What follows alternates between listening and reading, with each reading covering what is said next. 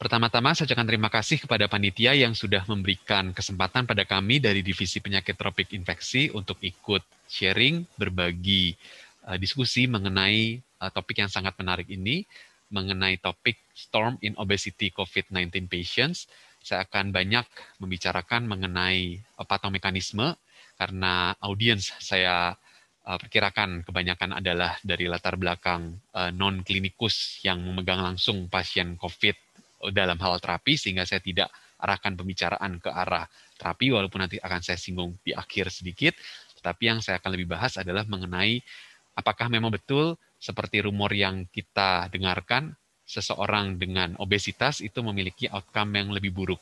Mengapa demikian? Dan apakah ada sebuah intervensi yang bisa kita kerjakan untuk bisa mengurangi mortalitas kalau memang ternyata obesitas berhubungan dengan mortalitas pada pasien COVID.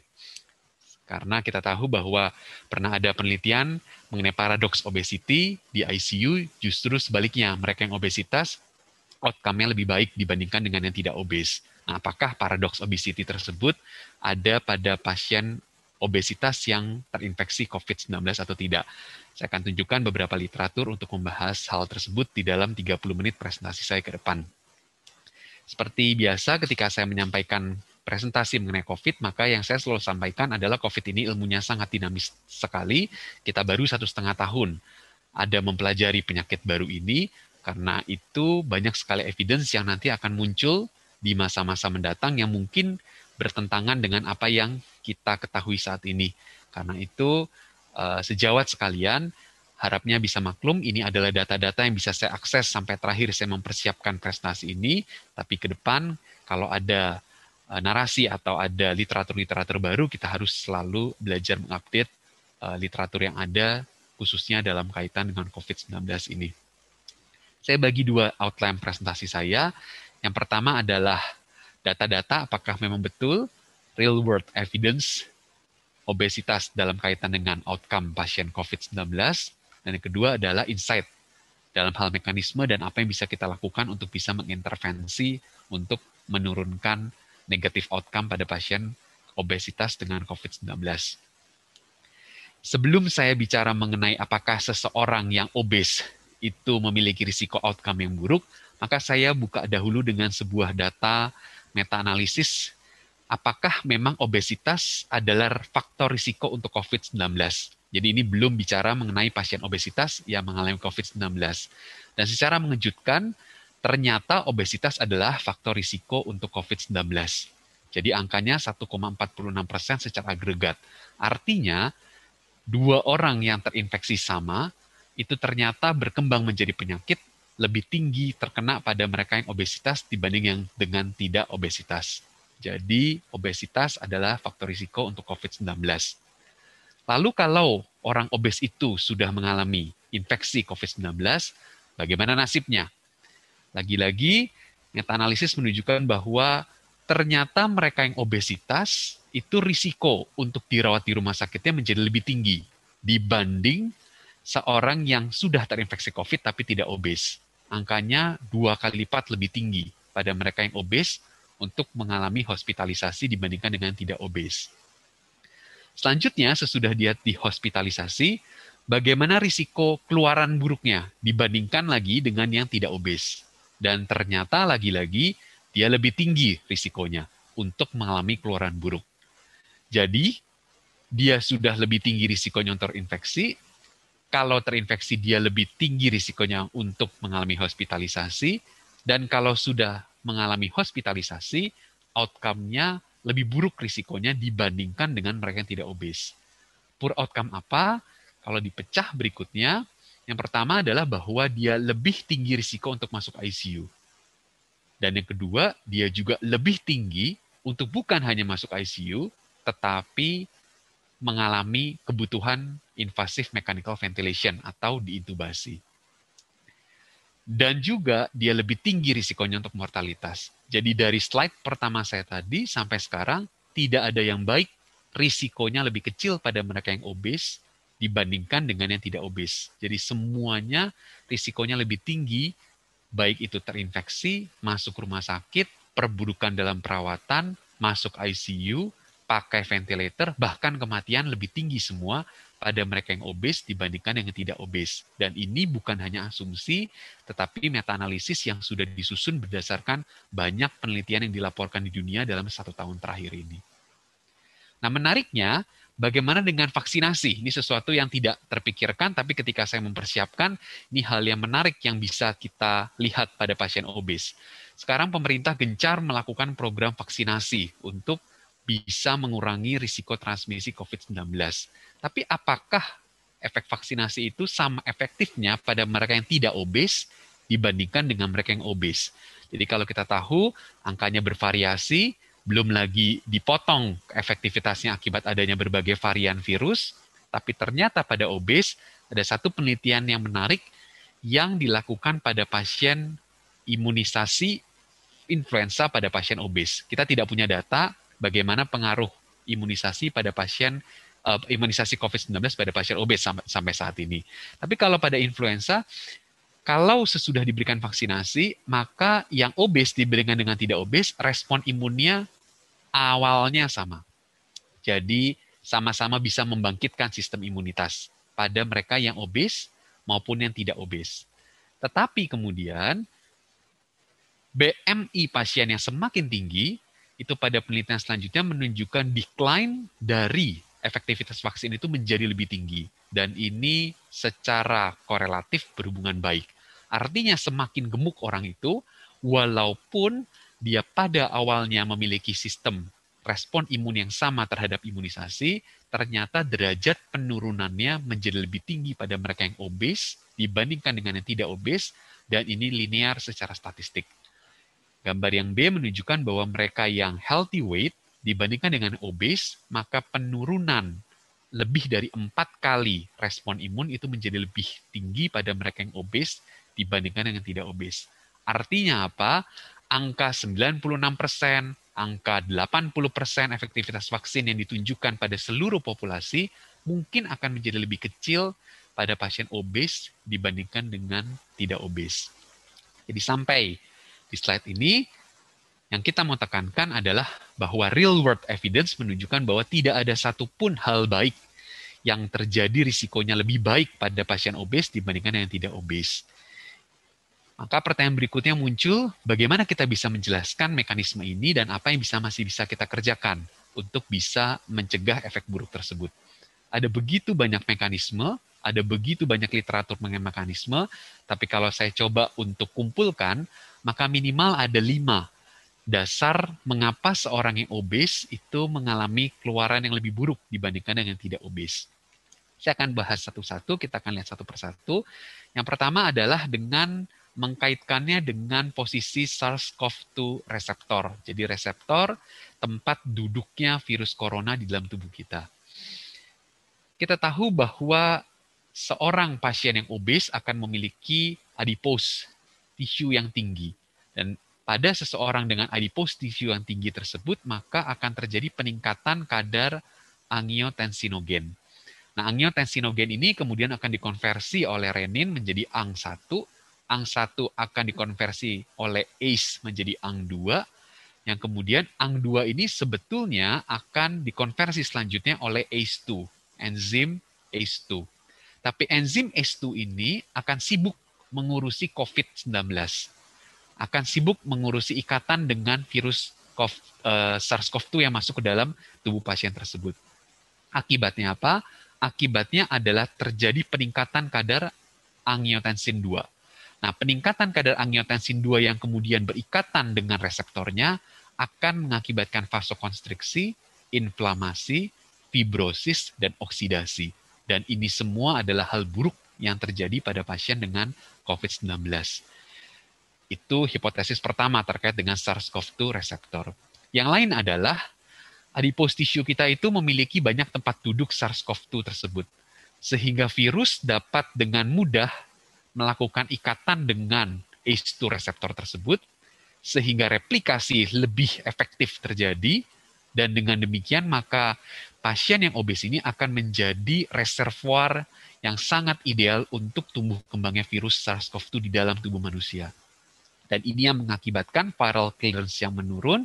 Padahal pada slide berikutnya saya akan tunjukkan bahwa viral clearance yang menurun ini akan meng mengamplifikasi proses badai sitokin yang terjadi pada pasien COVID sembilan belas.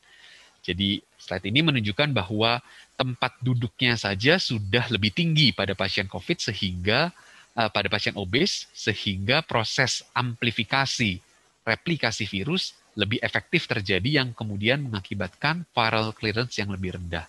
Nah, apa dampak viral clearance yang lebih rendah? Bukan hanya semata-mata pada cytokine storm, tapi juga menghambat eliminasi virus di dalam tubuh.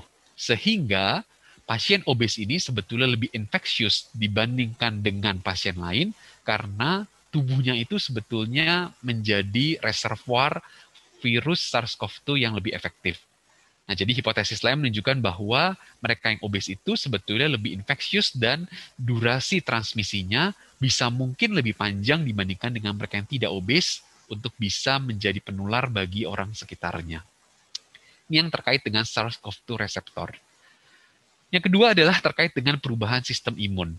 Jadi kita tahu bahwa SARS-CoV dua akan masuk di dalam tubuh pasien obes melalui ikatan dengan A C E two reseptor, seperti slide yang tadi saya sudah sampaikan. Dan excess adipose tissue ini akan mengakibatkan peningkatan dari aktivitas D P P empat, di peptidil fosfat empat, yang kemudian akan meningkatkan produksi interleukin enam dan interleukin sepuluh. Dan kita tahu bahwa interleukin enam merupakan salah satu mediator proinflamasi yang sangat penting dalam pasien COVID yang bisa memicu terjadinya cytokine storm. Dan cytokine lain yang kemudian teraktivasi tersebut akan mengakibatkan end organ damage dan kematian maupun trombosis akibat disfungsi endotel yang terjadi pada peningkatan sitokin proinflamasi. Yang lain adalah secara langsung excess adipose tissue tersebut bukan melalui jalur ini akan juga meningkatkan kadar inflamator reseptor eh, inflamator mediator lain yaitu T N F alfa dan juga C R P yang juga akan membuat kaskade proinflammatory state ini menjadi loop yang sangat eh, saling eh, memperburuk keadaan pasien COVID sembilan belas dengan obesitas. Nah, keadaan proinflamasi ini diperburuk pula oleh adanya peningkatan leptin resistance pada pasien COVID eh, pada pasien eh, obesitas. Jadi leptin yang tinggi ini akan mengakibatkan B-cell impairment. B-cell impairment ini kemudian akan mengakibatkan antibody respon yang lebih kecil. Antibody respon yang lebih kecil ini terkait dengan tadi jumlah virus yang lebih banyak akan mengakibatkan seorang yang obes ini akan menjadi lebih contagious dan disease severity-nya akan menjadi lebih tinggi. Jadi ini secara sinergisme bekerja sama dengan virus yang terreservoir di adipose tissue sehingga menjadi lebih contagious untuk lingkungannya. Yang lain adalah pasien obes juga mengalami perburukan bukan hanya di B-cell saja, tapi juga di memory T-cell. Akibatnya adalah tissue damage lebih mudah terjadi dan salah satu tissue damage yang berat adalah di paru yang memudahkan seorang pasien obes untuk mengalami A R D S dibandingkan dengan yang tidak obes. Belum lagi tadi kalau kita katakan bahwa memori T-cell ini akan sangat berperan juga di dalam efektivitas terhadap vaksinasi, dan ini yang mungkin akan menjelaskan respon imunitas yang lebih buruk pada pasien obes yang menjalani imunisasi dibandingkan dengan yang tidak obes. Jadi slide ini menunjukkan pada kita bahwa pada semua poros dari kekebalan tubuh atau imunitas kita, baik itu di imunitas humoral maupun imunitas seluler maupun imunitas yang non-spesifik yaitu dengan makrofag, semuanya akan terdampak dengan adanya SARS-CoV dua infection pada pasien obes. Dan ini semua yang kemudian bisa menjelaskan outcome buruk yang terjadi pada pasien obes yang menjalani eh, yang terinfeksi oleh COVID sembilan belas. Yang ketiga, belum terinfeksi oleh COVID sembilan belas pun seseorang pasien obes akan mengalami perubahan struktur dan e, mekanikal dari paru. Jadi ada beberapa perubahan, jadi lung compliance-nya turun, lung volume-nya turun, airway resistance meningkat, kekuatan ototnya juga berkurang, distribusi ventilasi juga berkurang, dan ini semua yang kemudian pada keadaan baseline pun akan membuat proses pertukaran, difusi, dan ventilasi di paru tidak seefektif orang yang tidak obes. Karena itu, keadaan infeksi yang kemudian memperberat paru akan dengan sangat mudah membuat fungsi paru, kapasitas paru pasien COVID sembilan belas pada pasien obes itu menjadi lebih buruk. Yang keempat adalah komorbiditas. Tadi sudah disinggung oleh dokter Fias bahwa pasien obes tidak akan berdiri sendiri sebagai satu obesitas. Tapi kita tahu ada rentetan banyak penyakit lain yang akan menyertai obesitas tersebut. Diabetes mellitus tipe dua, gangguan kardiak, gangguan jantung, defisiensi vitamin D, kemudian ada banyak respiratory disease yang lain yang juga memperberat adanya A R D S pada pasien COVID sembilan belas. Yang lain juga adalah kardiak. Kita tahu bahwa dapat terjadi miokarditis dan pada mereka yang obesitas yang sudah ada underlying cardiac function, maka dengan adanya perburukan pada kardiovaskular sistem pasien tersebut akibat COVID, maka residual function-nya akan menjadi lebih rendah sehingga lebih mudah terjadi gangguan sirkulasi pada pasien COVID sembilan belas. Yang lain adalah tadi dislipidemia juga sudah disinggung. Jadi bukan hanya obesnya sendiri, tapi semua cerita yang terjadi bersamaan dengan obes ini yang juga akan memperburuk keluaran pasien obes ketika terinfeksi oleh COVID sembilan belas. Itu dari segi biologis pasiennya. Tapi ada aspek lain yang menarik yang juga harus kita perhatikan pada pasien COVID yang melami, eh, pada pasien obes yang mengalami COVID.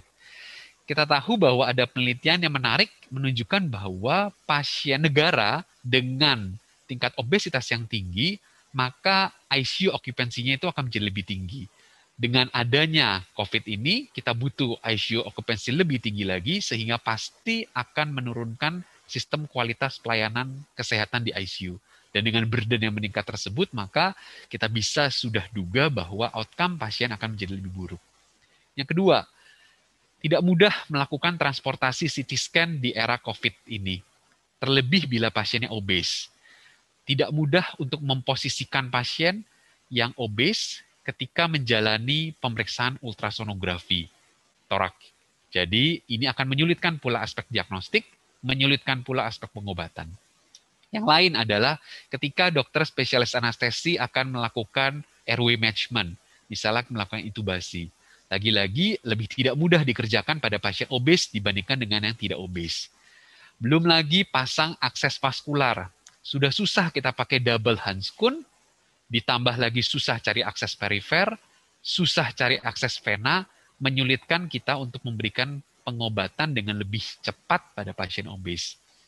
Dan yang terakhir yang menarik adalah obat-obatan yang kita pakai untuk pengobatan COVID sembilan belas yang sudah terbukti memperbaiki outcome, rupanya tidak banyak melampirkan dosis berat badan untuk pasien obes. Padahal mungkin saja obat-obat tersebut memiliki perubahan farmakokinetik farmakodinamik terkait dengan obesitas yang belum banyak diteliti karena obat-obat yang kita gunakan kebanyakan adalah obat baru yang hanya banyak penelitiannya di satu tahun terakhir ini. Saya ambil contoh. Sebuah penelitian antivirus yang paling banyak digunakan adalah remdesivir yang pada populasi secara umum memang dia terbukti memperbaiki outcome walaupun tidak statistik bermakna, dan dia hanya statistik bermakna pada mereka yang tidak mendapatkan oksigen dan menggunakan oksigen ringan, buruk pada pasien yang I C U, ventilator berat gitu ya, dan dia menggunakan satu dosis untuk semua pasien. Jadi dosisnya dua ratus miligram loading dose hari pertama, seratus miligram hari kedua sampai hari kelima, tanpa mengindahkan apakah pasien tersebut obes atau tidak.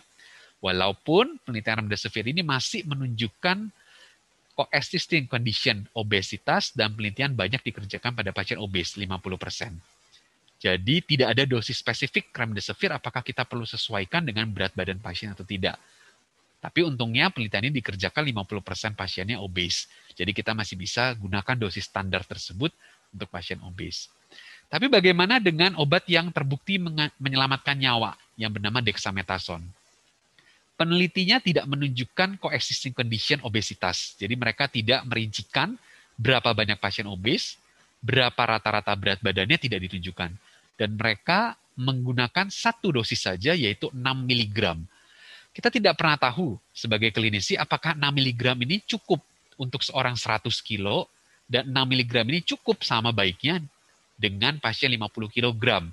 Kalau kita naikkan dosisnya, apakah justru ini tidak mengakibatkan imunosupresif yang membuat dia menjadi lebih rentan untuk infeksi sekunder atau tidak? Jawabannya kita tidak pernah tahu. Karena remdesivir trial yang besar sekali jumlahnya memang tidak pernah mencantumkan dosis berdasarkan berat badan maupun tidak pernah mencantumkan berapa persen pasien di penelitian tersebut yang kemudian obesitas. Sehingga klinisi akan uh, dilepas pada keraguan-raguan pada segala pilihan judgement pribadi, apakah saya perlu mendouble dosisnya pada pasien obes atau tidak. Yang ketiga, misalnya saya ambil contoh tokilizumab. Jadi obat lain yang juga terbukti efektif pada pasien COVID sembilan belas yang severe dan kritikal. Mereka tidak mencantumkan berapa persen pasien yang obes di dalam baseline karakteristik mereka, walaupun mereka menunjukkan dosis berdasarkan berat badan. Tapi yang lucu adalah mereka memecah berat badan yang lain empat puluh sampai enam puluh lima sampai sembilan puluh kilo dan di atas sembilan puluh kilo. Nah, sembilan puluh kilo kita tidak pernah tahu apakah di atas sembilan puluh kilo tersebut seratus kilo, seratus dua puluh kilo akan sama dengan dosis delapan puluh lima kilo misalnya, sembilan puluh lima kilo misalnya. Jadi lagi-lagi obat-obat yang vital itu rupanya belum banyak dilengkapi dengan data berat badan sehingga sulit untuk kita bisa menentukan apakah memang betul dosis tersebut cukup efektif untuk diberikan juga pada pasien obesitas.